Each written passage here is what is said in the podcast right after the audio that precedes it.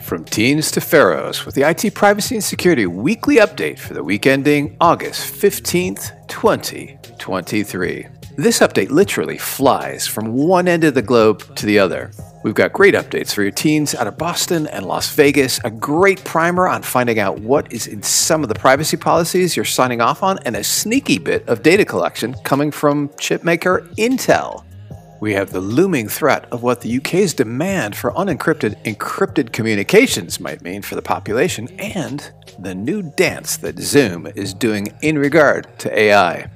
From there, we go to Detroit, where AI that's notoriously poor at recognizing people of color get a second set of eyes, and then back to Las Vegas for the prank that made no friends in Track Hall 4. We may have some perversely good news about CAPTCHA, and then we finish over the pyramids of Giza. You want it, and we have it, even to the illumination of a sure secret to success. Let's go discover this week's world of IT, security, and privacy.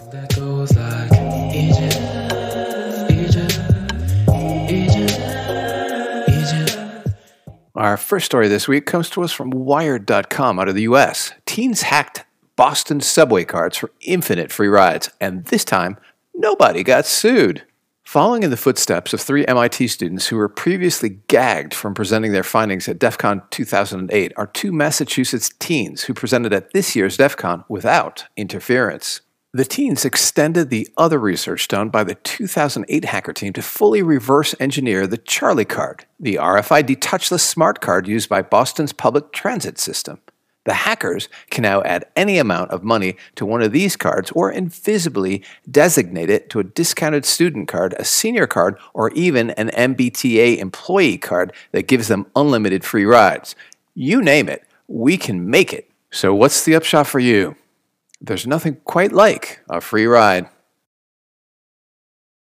Our next story, again out of the US, comes to us from CNN.com. Homeland Security report details how teen hackers exploited security weaknesses in some of the world's biggest companies. Last year's shocking breaches of global tech giants by a group of ingenious teenage hackers has been exposed in a recent US government review.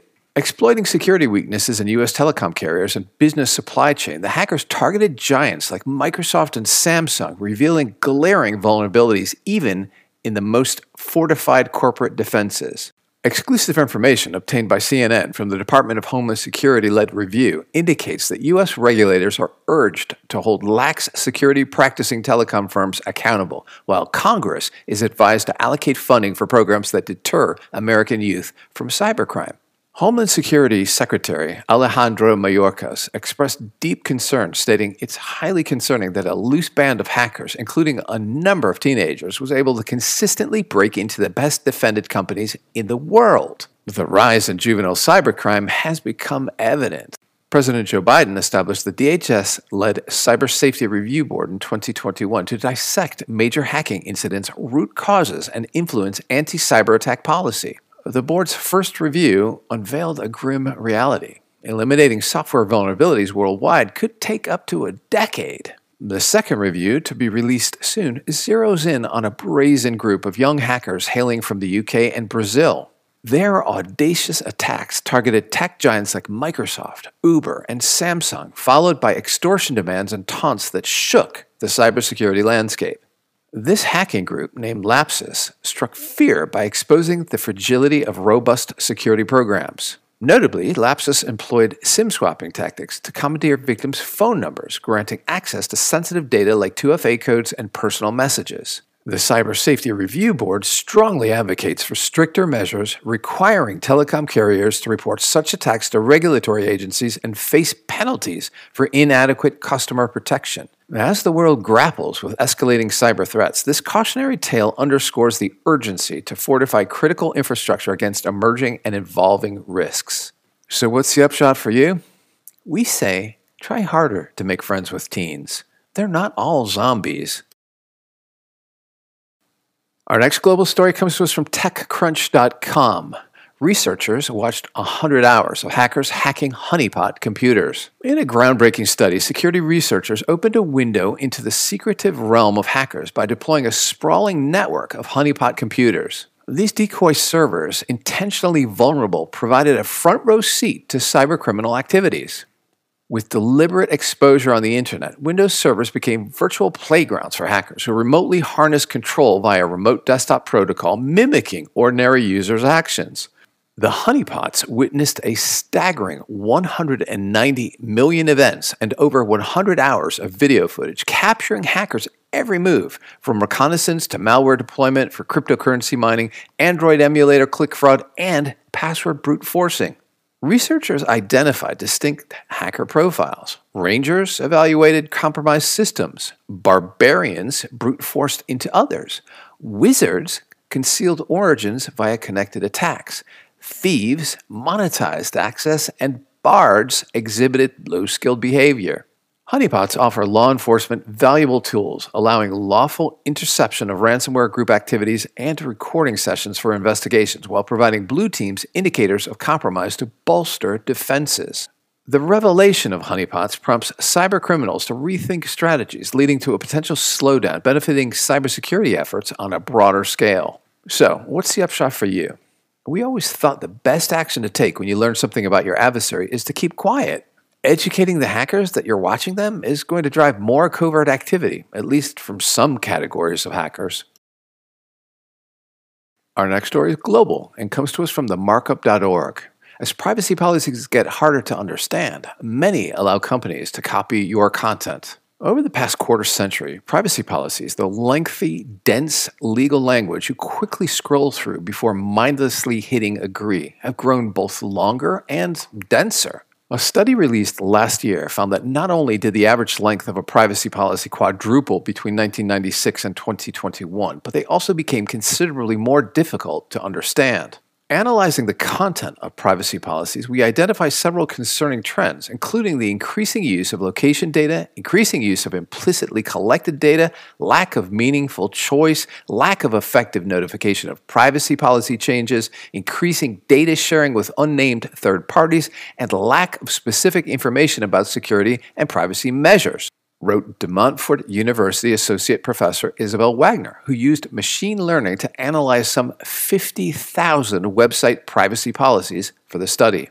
To get a sense of what all this means, I talked to Jesse Woo, a data engineer at the Markup who previously helped write institutional data use policies as a privacy lawyer. Woo explained that while he can see why the language in Zoom's terms and service touched a nerve, the sentiment that users allow the company to copy and use their content is actually pretty standard in those sorts of user agreements. The problem with Zoom's policy was written in a way where each of the rights being handed over to the company were specifically enumerated, which can feel like a lot. But that's also kind of just what happens when you use products or services in 2023. Sorry, welcome to the future.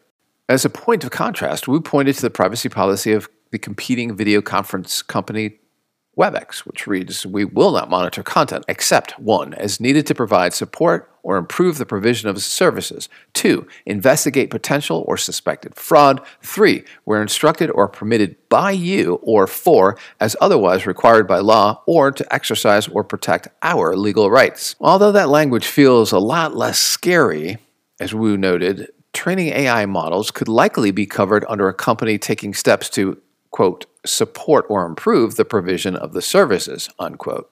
So, what's the upshot for you? The article ends with a link to a helpful new guide showing how to read any privacy policy and quickly identify the important slash creepy slash enraging parts. You can find that in our transcript at the end of this podcast. Our next story is global and comes to us from extremetech.com. Intel's GPU drivers now collect telemetry, including how you use your computer. From the land of everything is collecting data on you, Intel's beta driver for ARC GPUs comes with default telemetry collection, raising concerns over user data privacy. While users have the option to decline, the tendency to hastily agree during software installation poses potential data sharing issues. Curiously absent from Intel's driver release notes, this shift in driver functionality has caught the attention of tech observers. Intel's inclusion of telemetry collection marks a significant alteration in its GPU driver strategy, sparking discussions on data ethics. Termed the Intel Computing Improvement Program, the initiative gathers various user data, including web categories visited, system usage, and peripheral identification. And they justify the collection by suggesting that giving up this data may present improvements to you in the future. So, what's the upshot for you? The good news is that Intel allows you to opt out of this program, which is not the case with NVIDIA. According to Tech PowerUp, they don't even ask for permission. And as for AMD, they not only give you a choice to opt out, but they also explain what data they're collecting. Our next story comes to us out of the US and UK from BBC.com. Why US tech giants are threatening to quit the UK. It was difficult to maintain a poker face when the leader of a big US tech firm I was chatting with said there was a definite tipping point at which the firm would exit the UK. Many of these companies are increasingly fed up. Their tipping point is UK regulation, and it's coming at them thick and fast. The online safety bill is due to pass in the autumn. Framed as protecting children, it lays down strict rules around policing social media content with high financial penalties and prison time for individual tech execs if the firms fail to comply. One clause that has proved particularly controversial is a proposal that encrypted messages, which includes those sent on WhatsApp, can be read and handed over to law enforcement by the platforms they're sent on if there's deemed a national security or child protection risk. Currently, messaging apps like WhatsApp, Proton, and Signal, which offer this encryption, cannot see the content of these messages themselves. WhatsApp and Signal have both threatened to quit the UK market over this demand. In the UK, proposed amendments to the Investigatory Powers Act, which included tech firms getting Home Office approval for new security features before worldwide release, incensed Apple so much that it threatened to remove FaceTime and iMessage from the UK if they go through.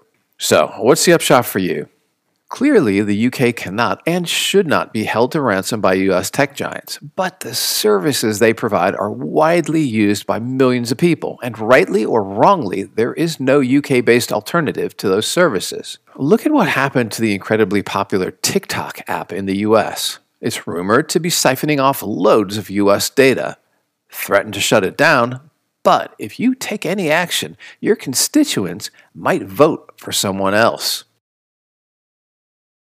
Our next story comes to us from Variety.com and is global. After backlash, Zoom now says it won't train AI systems on customer content. Zoom changed its terms of service to say it won't use any customer content at all in training generative artificial intelligence models. The update, which the video conference company announced Friday, comes after observers raised the alarm about a recent change in Zoom's terms of service that appeared to grant the company royalty free rights in perpetuity for customer video calls and presentations for the purposes of training AI models. In its initial response on August 7th, Zoom said it doesn't use any customer audio, video, or chat content for training AI without consent.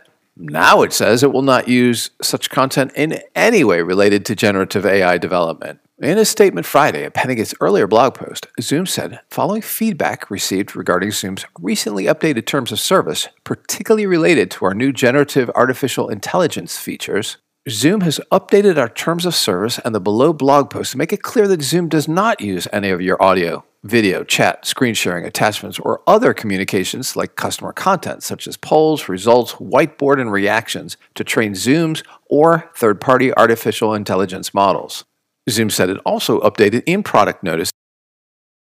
Highest terms of service, the company still owns all rights to what it calls service generated data. That comprises telemetry data, product usage data, diagnostic data, and similar data that Zoom collects or generates in connection with your or your end user's use of the services or software the terms of service say.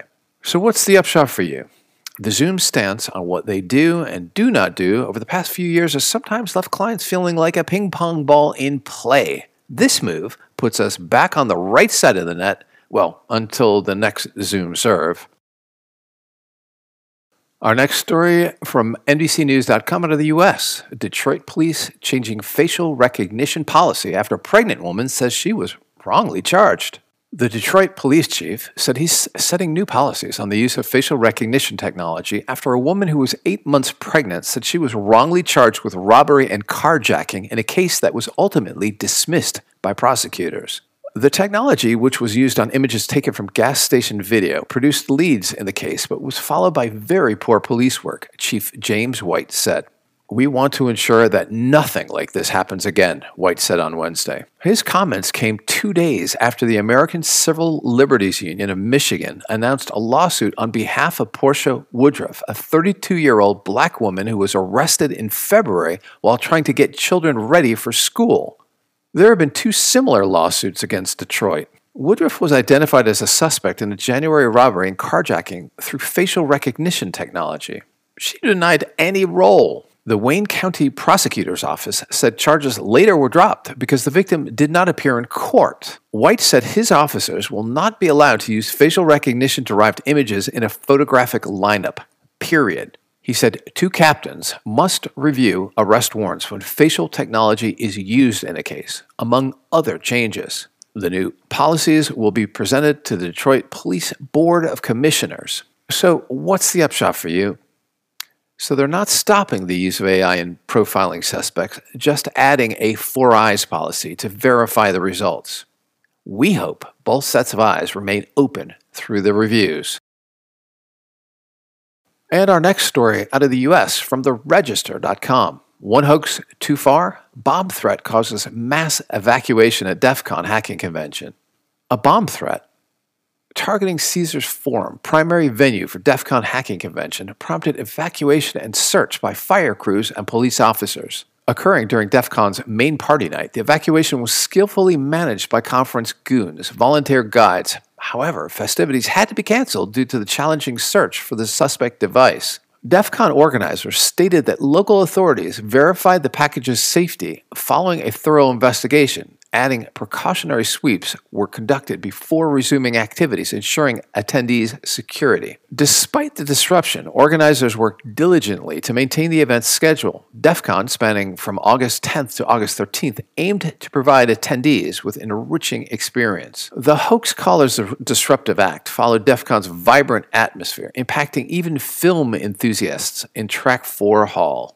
Security measures, although robust, faced challenges as attendees respected the event's culture through clever pranks and intricate interactions. So, what's the upshot for you? Everyone is calling the prankster utterly selfish, but none more so than those in Track 4 Hall who were enjoying 2001 A Space Odyssey and who were forced to miss the crucial last 10 minutes of the movie.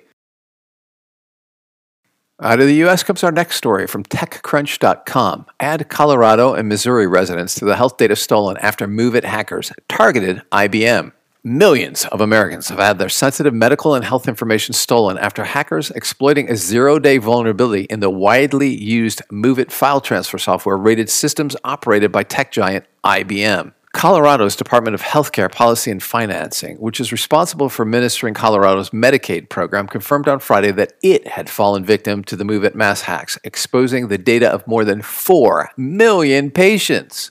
In a data breach notification to those affected, Colorado's HCPF said that the data was compromised because IBM, one of the state's vendors, uses the MOVEit application to move HCPF data files in the normal course of business. The letter states that while no HCPF or Colorado state government systems were affected by this issue, certain HCPF files on the MOVEit application used by IBM were accessed by the unauthorized actor. These files include patients' full names, dates of birth, home addresses, social security numbers, Medicaid and Medicare ID numbers, income information, clinical and medical data, including lab results and medication and health insurance information. HCPF says about 4.1 million individuals are affected. IBM is yet to publicly confirm that it was affected by the MOVEit mass hacks, and an IBM spokesperson did not respond to a request for comment by TechCrunch. The breach of IBM's MOVEit systems also impacted Missouri's Department of Social Services, or DSS, through, though the number of affected individuals is not yet known. More than 6 million people live in Missouri state. In a data breach notification posted last week, Missouri's DSS said IBM is a vendor that provides services to DSS, the state agency that provides Medicaid services to